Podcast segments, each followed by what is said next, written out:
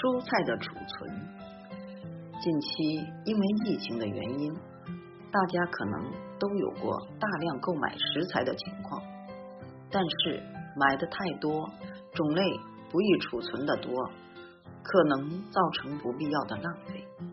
今天给大家推荐一些适合储存的蔬菜，第一个就是洋葱，它既可以做调料，也可以做主料。可以和各种肉类搭配，也可以和蔬菜搭配，在西餐中的用途更广，比如制作各种肉酱、披萨酱、沙拉。最主要的是它的储存期特别长，我个人的存储最长记录有九个月以上，同年夏天储存，一直可以吃到第二年的春天。方法很简单，先挑选出外表完好无伤的，去除根部多余的须，茎长的也要剪除，留一厘米以内。保存前一定要先在通风干燥的地方晾干外皮，防止因为潮湿造成霉变。然后找一个箱子。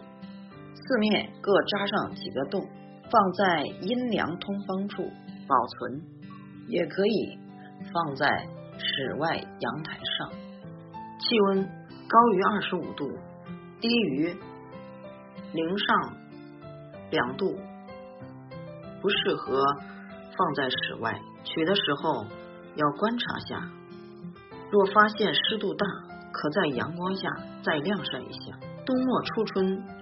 如果有发芽的情况，可以像养花一样种在花盆里，经常浇浇水，这样就可以吃到新鲜的香葱了。大蒜和洋葱类似，保存方法基本相同，根类蔬菜的保存期都是比较长的。山药可以保存半年以上，土豆、芋头和山药是一类的。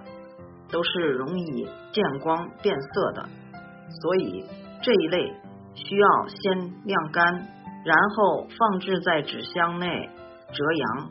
胡萝卜、白萝卜、红薯在冬季可在室外保存，夏季可以放冰箱保存，时间更久。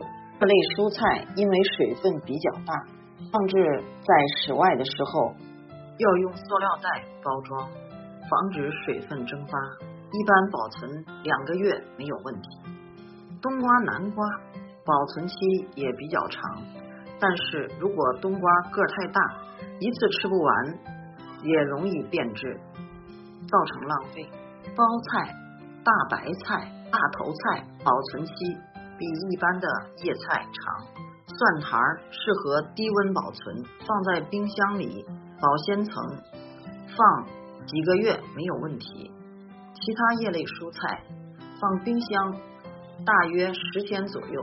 番茄放在敞口的塑料袋或者纸箱里，常温保存半个月没有问题。